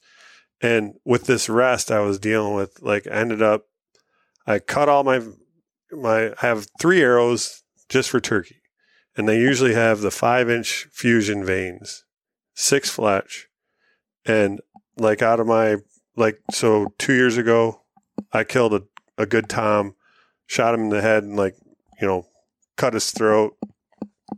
Didn't lop it off, but I had him shooting great out of that bow. And that was my actually it was my white target bow and sixty pounds. Well this bow, sixty pounds, but the rest, like I said, we, we couldn't I could only use a three fletch cock feather down and it was just terrible. Like I'm doing everything like that's why Adam was shooting so bad with the he ended up just swapping out uh, the sight on it and he brought it to TAC and I'm like, dude, there's no way you're gonna shoot that bow. I didn't take into consideration that he like untuned this bow for these Yeah, things. You know, I swapped out the sight, I shot it at home, and I was like, I was exactly what I was when I was a kid, like pie plate accurate. And I Close shot, and I shot like one of the forty yard courses. So I'm like, I'm like, oh, the, you know, it's Total Archery Challenge, big target. No, it's 40 yards on a freaking like mini chipmunk target or something like. Right. First, Grouse. first Yeah. shot on that course is like foot and a half left, like through the trees. Like, where'd that go? I'm like, way left. So he does a couple clicks. It was like a foot, three inches left. like, no, dude, you're not. So that's where like he's just donating arrows. Finally, I think he stopped after like Yeah. Well, we had a, this giant party. Like it was all a lot of Patreons, and you know we were just, we were just having fun. I mean, there were so many laughs. Like 15 people in the group. Chris stepped in human crap. Like somebody crapped right next to one of the cones. Somebody pooped on the court. Yes. Oh yeah, like like you walked around the target, the post, and it was like Ferd's like, oh, he almost stepped in. Yeah. He didn't quite. So Oh. so so by the sixth, eighth target or whatever, I mean it's like Sparta. There's a hundred guys lined up to shoot. People are passing us and whatnot. I'm shooting through the like some blind shots through the crotch of a tree. So I'm just in the back. I'm not even shooting anymore. I'm not. And John, he picked up on it after a couple of shots, but I was just sitting there like just part of the group. I was just part of the camp, you know. But anyway, But yeah, so I had the. I mean, I had that bow tuned all, you know, crazy. And so at ten yards, I was. I what I do is take an old pillow, sweatshirt, Midway USA brand product designers have one straightforward goal develop high quality, technically sound products and deliver them to customers at reasonable prices. If you are immersed in the shooting sports industry and pay close attention to every single detail, you know our products are built right and stand up to everyday use. Who has shooting mats and range bag systems to hunting clothing and just about everything for the outdoors? Log on and shop 24 7 with super fast shipping. MidwayUSA.com. put a mark on it, hang it from a tree, and then just start sighting it in. And ten yards, I got to the point where I'd hit it right the on the money. Go back fifteen, and I actually cut the armpit out, so they they just kept going up and out, up high right. And so I went back, did some more stuff to it, and I got it where I, I'm like, well, it's good enough for ten, possibly fifteen, and I had these. There was like five Jakes come in, and my wife was filming for me. Which she never. That's the first time she's ever gone hunting. She doesn't. She won't eat deer meat. You know, like, and but turkeys. Ah, they're ugly. I'll, I can come watch. Like, okay. And uh, she actually did a really good job filming. But I'm like, I don't want to shoot a Jake. You know, it was like a, my first morning, and uh, they came in, they went back out, they come back. I'm like, they come in again, I'm going to shoot one of them. So they come in as a group, and then I'm like, there was no way I was going to draw back. They were like seven yards.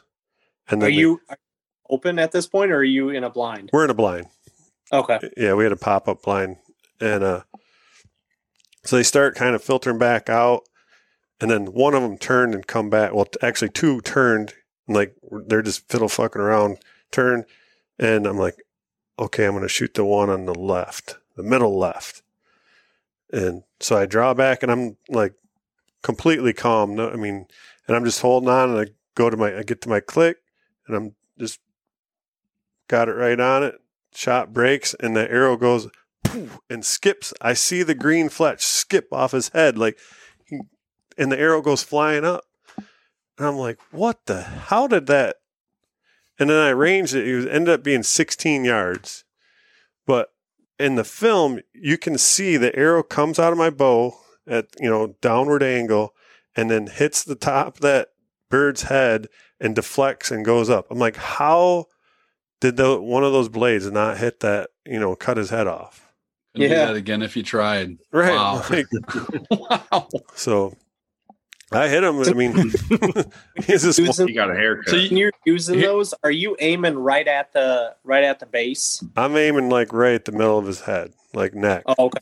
So if I'm a little high, a little low, Yeah. I'm still like the bird, the big bird I shot. He was at full stride. I'd been at like full draw for was- over a minute. Yeah, over a minute because we had three big toms come in, and so I'm just like, and then this was like during COVID, like when COVID first hit. So we're in two different. Tents. I'm in a different tent filming them. I'm in my own tent, and then our callers are spread apart ten yards behind us.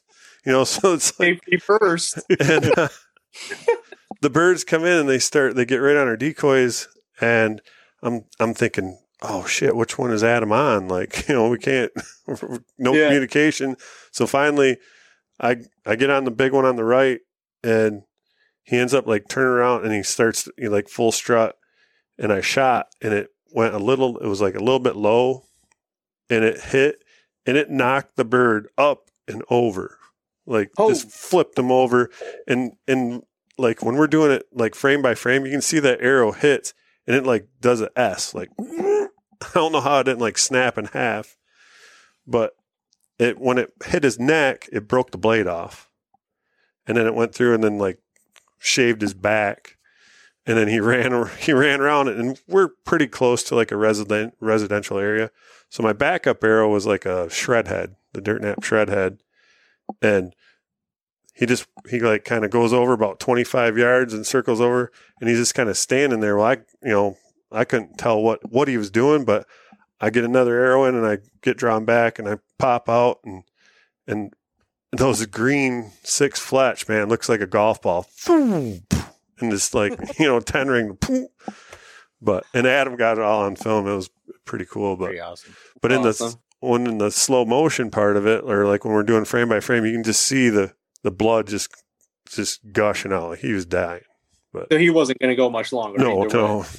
No. Yeah. No, and it, that and you know then the turkey runs off and John goes out there and gets him, and it was a blood trail like you'd see from like a, a deer like sprayed, just like Yeah, I mean just- like gallons of blood. Like it was it was pretty cool. And then I come back and like I'm like in the vi- my hands are full of blood. Like it was Uh, unnecessary. yeah, a little But- brutal. But yeah, so so so next year we, we I mean we still got those. Still yeah. get, So that's the thing. Like my, I only ended up fletching up one. So then after all, like after I hit that bird, then I took Adam's flu flu arrows that I built him last year for his longbow, and then I cut those down to about three inches, and then shaped them, and got those to fly out of that rest. That those flew the best. Just you know, because they're folding back kind of, and it was just. Yeah. But yeah, like it'd be a good rest for like corn stalking or, or if you're going to do some stalking. But yeah, for what we were doing, it wasn't no, wasn't ideal. What it, was it like a full capture rest? yeah. Yeah. It's a V shape. Then you actually cock it, push a pin in, and it stays cocked. Now, the other thing too that the brace height on that bow is a little short, and so with them long vanes, they were actually getting clamped into the rest. Like, We were we were battling our equipment at that point. I was might might have cursed at him a few times. yeah, well, it, that that's where I take all the the lashings. Like, hey, we're doing this. Hey, we're doing zingers. Give like me this shit zinger. for. What? Do, gotta talk to these zinger guys. I've never said that. It's all good. But no, man, it's it's fun. I, I'm glad that we finally got to do this because, like I said, I, we talked to 150,000 times, and like I always text Steve, like because honestly, like with the the companies that we work with and stuff for the Patreons and stuff, like literally one day, Steve's like, "Hey, do you want to give away some zingers?" I'm like. All right, and I just keep giving them away, and I don't even ask anymore. I'm like, I'm like, yep. Here's another set. Here's another set. Like, Adam, you you just heard earlier, like I don't have to print them. Like, Right. Yeah. It, Like, it's easy dude, for him to just tell Yeah. people, yeah, we'll, we'll my take guys care of you. do it. Like I will put the little monkeys to work. my goodness. No, we're just trying to get them in, in as many people's hands that we can, you know, and Yeah. it's just, you know, one buddy shoots it, they show their other buddy, and it just kind of spread. And it's cool to go to these shows for like, you know, we were in Wisconsin and we were across Wisconsin six months later, and the same guys come up and they just, you know, they shoot the shit with you. And you know, they they've they got their buddies to to shoot our product and use our product. It's just, you know, going back to that camaraderie thing, you know, it's just good to run into the same kind of dudes and you know, like uh, us running into, into each other at TAC. It's just, it's a cool thing to be a part of. Yeah, hundred percent. And like, like I say, I, r- I really appreciate it, and I like the the relationship. So I'm gonna go one at a time. What are your guys' bow setups? Like what bows you shooting? Sights, obviously zingers, but Let the killer I go shoot- first, Steve. Oh, go ahead, Steve. Oh, uh, when um, What well what what what bow did Brian set up for you? So- that's where we should start. uh, that's 100% correct. Like, he is my OTEC. He is my hunting educator. He, he finds all the deer for me. Literally, I just kind of wake up and I'm like, dude, where am I going today? You know, like what pants should I wear? You know, which underwear? Um, but no. Uh, so I am shooting a Athens Vista 31, um, Autumn Blaze. That one right there. It is a 29 inch draw. I am shooting the Kenati M1s with the Z4 six degree. I was shooting Annihilator 125 grain XL broadheads with a Vapor Trail rest and HHA sight, uh, single pin adjustable. Uh, yeah, I think that's pretty much it on that setup. So real Oh, quick, and thumb release. our uh, a lot of our guys in the Patreon group and the Marco Polo have been talking about those annihilators, and you know I, I don't know a whole lot of guys who have have experience with them. So I mean, obviously they'll spine a deer just fine, just like anything else. But Um, yeah, that, Right. what are we? it will blow through a spine. I guarantee that. Um, so I started using them last year. Um, I shot two doe last year, and I was mainly testing to see how our pop off of our zinger would happen with a wrap. So I was aiming farther forward than you should on a deer. Uh, doe came in, and I'm like, I'm gonna blow right through her shoulders. You know, I wanted I wanted to pin her. Um, ended up squaring her up. She, she was right at 22 yards. First one I shot straight through both shoulders. Went through the humerus, um, stuck in the ground on the other side. She she turned around, spun, ended up circling around. I lost her. Brian came out. We tracked her for she maybe made it 40 yards. Um, blood trail was uh, minimal, but that could have been just been shot placement. You know, you're obviously there's not going to be too much blood too far forward. Um, but we were finding bone frag, like chunks of the shoulder were in the track as we were going. Um, next doe I shot was, I think that one was like 27 yards and she ran, she ran maybe 30 yards, 35 yards. Um, so like, and obviously the last, um, so, uh, yeah, the, the tracking hasn't been an issue just but because the they haven't they don't run like and that's with all the research that I've done with the annihilators they they don't run very far after you shoot them and you know Brandon Brody the annihilator guy he uh he he talks about the wound sucking channel is what he calls it with uh with the broadhead almost like a bullet does when it hits you know it just kind of like vacuum around it and I don't know if that's the shoveling of the broadhead that does that, but it's they, they've they've worked really well for a, for me. Um, just dealing with a little bit of some inconsistent flight lately with them. Okay. That's that's okay. So some guys some guys have very well flight, which today and I think it was my tuning issue. Um, today I shot them again um, with my other bow and zero issues. And I think it was just my tuning. I torque like a unreal. Like I'm I have such horrible form. Um, so I had to work around that. And I think that's a lot of my issues with fixed heads is just my torquing issue. But uh, you throw you throw a field point, you know, a little mechanical head and right as rain, but you throw a mechanical on or a fixed blade on there and I, I really have to really focus a lot. Okay. But I, I'm just I'm I'm not as good a shot as as everybody else. So I just I like killing though. All right, Brandon. I shoot a Athens Vista 31 2022 model. Uh, Vapor Trail Rest, HHA single pin sight, Kenati M1s with the full post. So I'm running 583 grains with my 125 grain Magnus buzz cuts. And I shoot a thumb release as well. I have two. One that I really like, a Stan, but it changes my anchor point, and it's both my. I have another Athens bow Vista 35 um, that I want to set up for that release because it's a little shorter.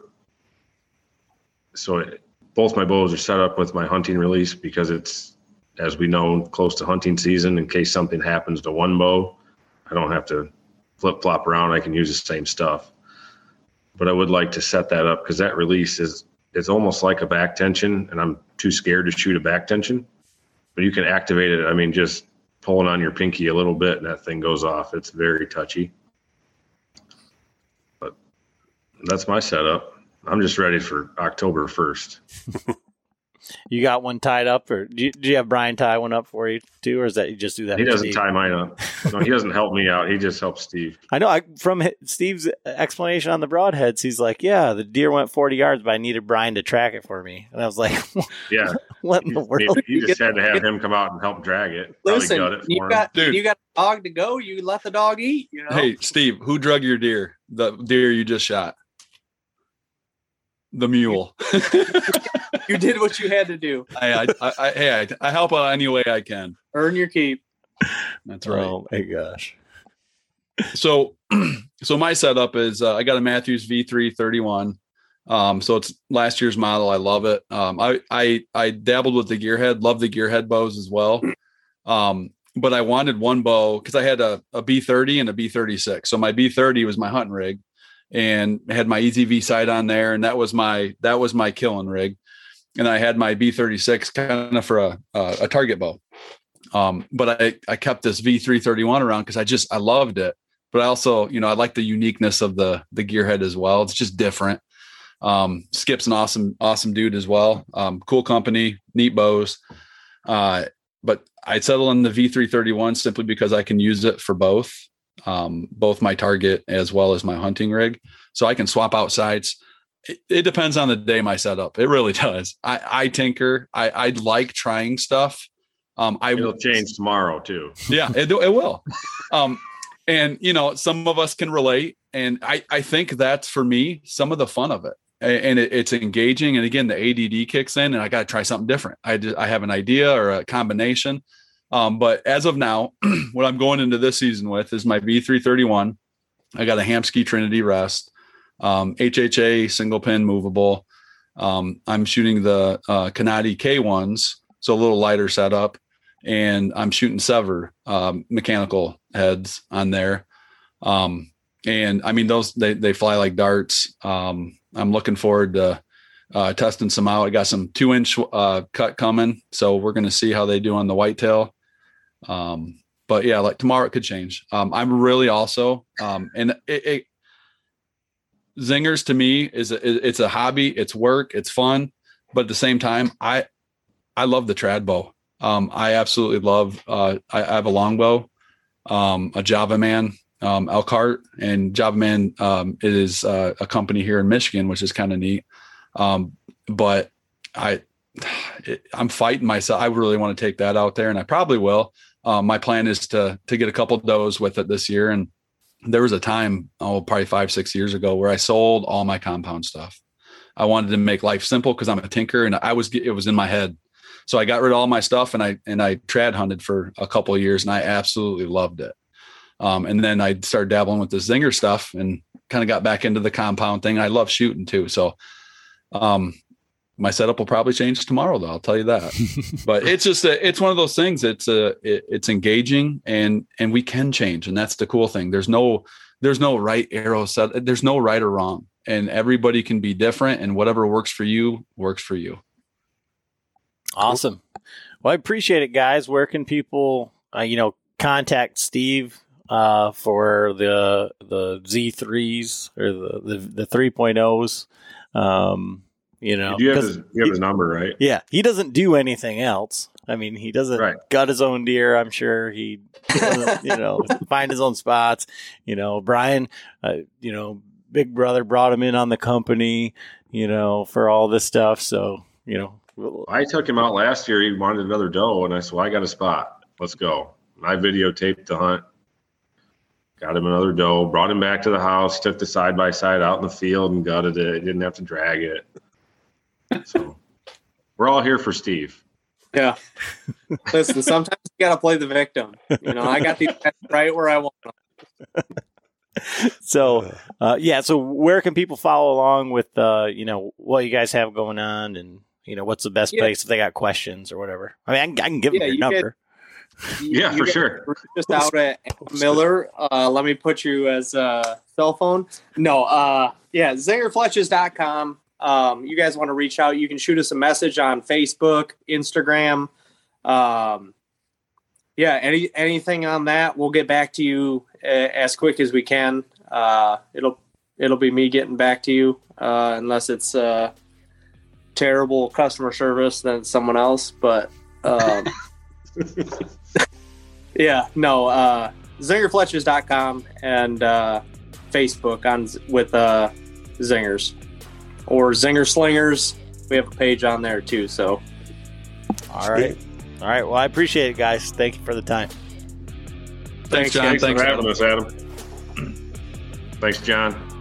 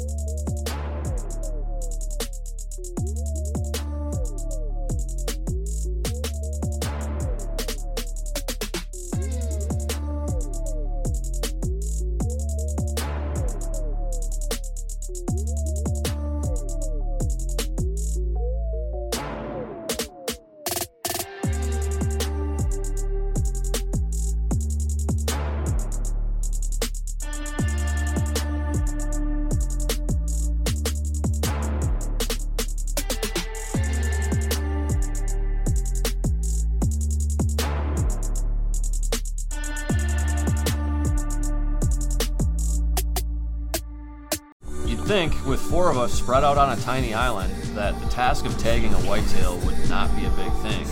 But, as I've learned, no matter where I've been, whitetails can be damn tricky. Pursuing wild game in wild places. Tune into Hunt Stand Presents Saturdays at 8:30 p.m. Eastern. Waypoint TV, the destination for outdoor entertainment.